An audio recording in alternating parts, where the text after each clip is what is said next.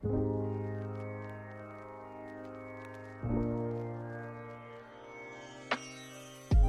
ンジニアネットワークイタリア流俳句時間。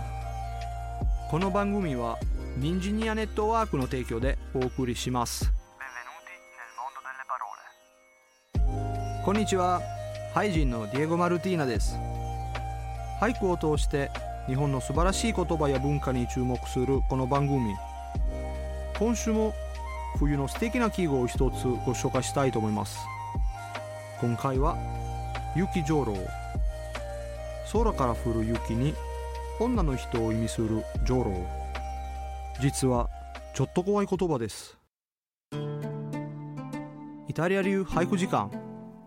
本日お話ししたい言葉は雪上楼です。えもしかしたらあの妖怪のことですか？というふうに思ってるリスナーさんもいらっしゃるかもしれません。はいそうです。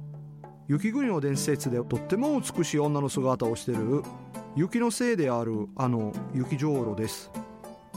他に雪女という言い方もあってこちらの方が詩的で美しい言葉だと思いますが男を狙って冷たい息を吹きかけることで人を死なせるというとっても恐ろしい妖怪です。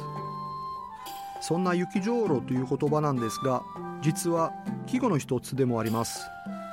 この季語を使って面白い句を読んだ俳人たちがたくさんいますがその中で僕が一番好きな句は中村草田尾の次の句です。雪上楼恐ろし父の恋恐ろし。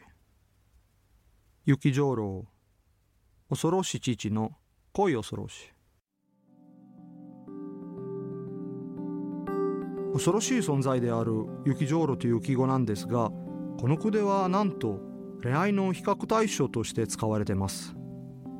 さらにその行為をしている人は雪上路ほどに恐ろしいと言われる自分の父です。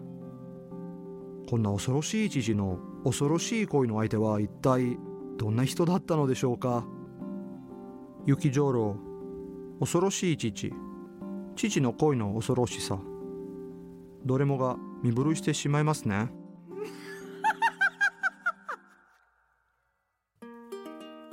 今回は何とも魅惑的な記号雪上路をご紹介しました。ディエゴ・マルティナでした。チャオ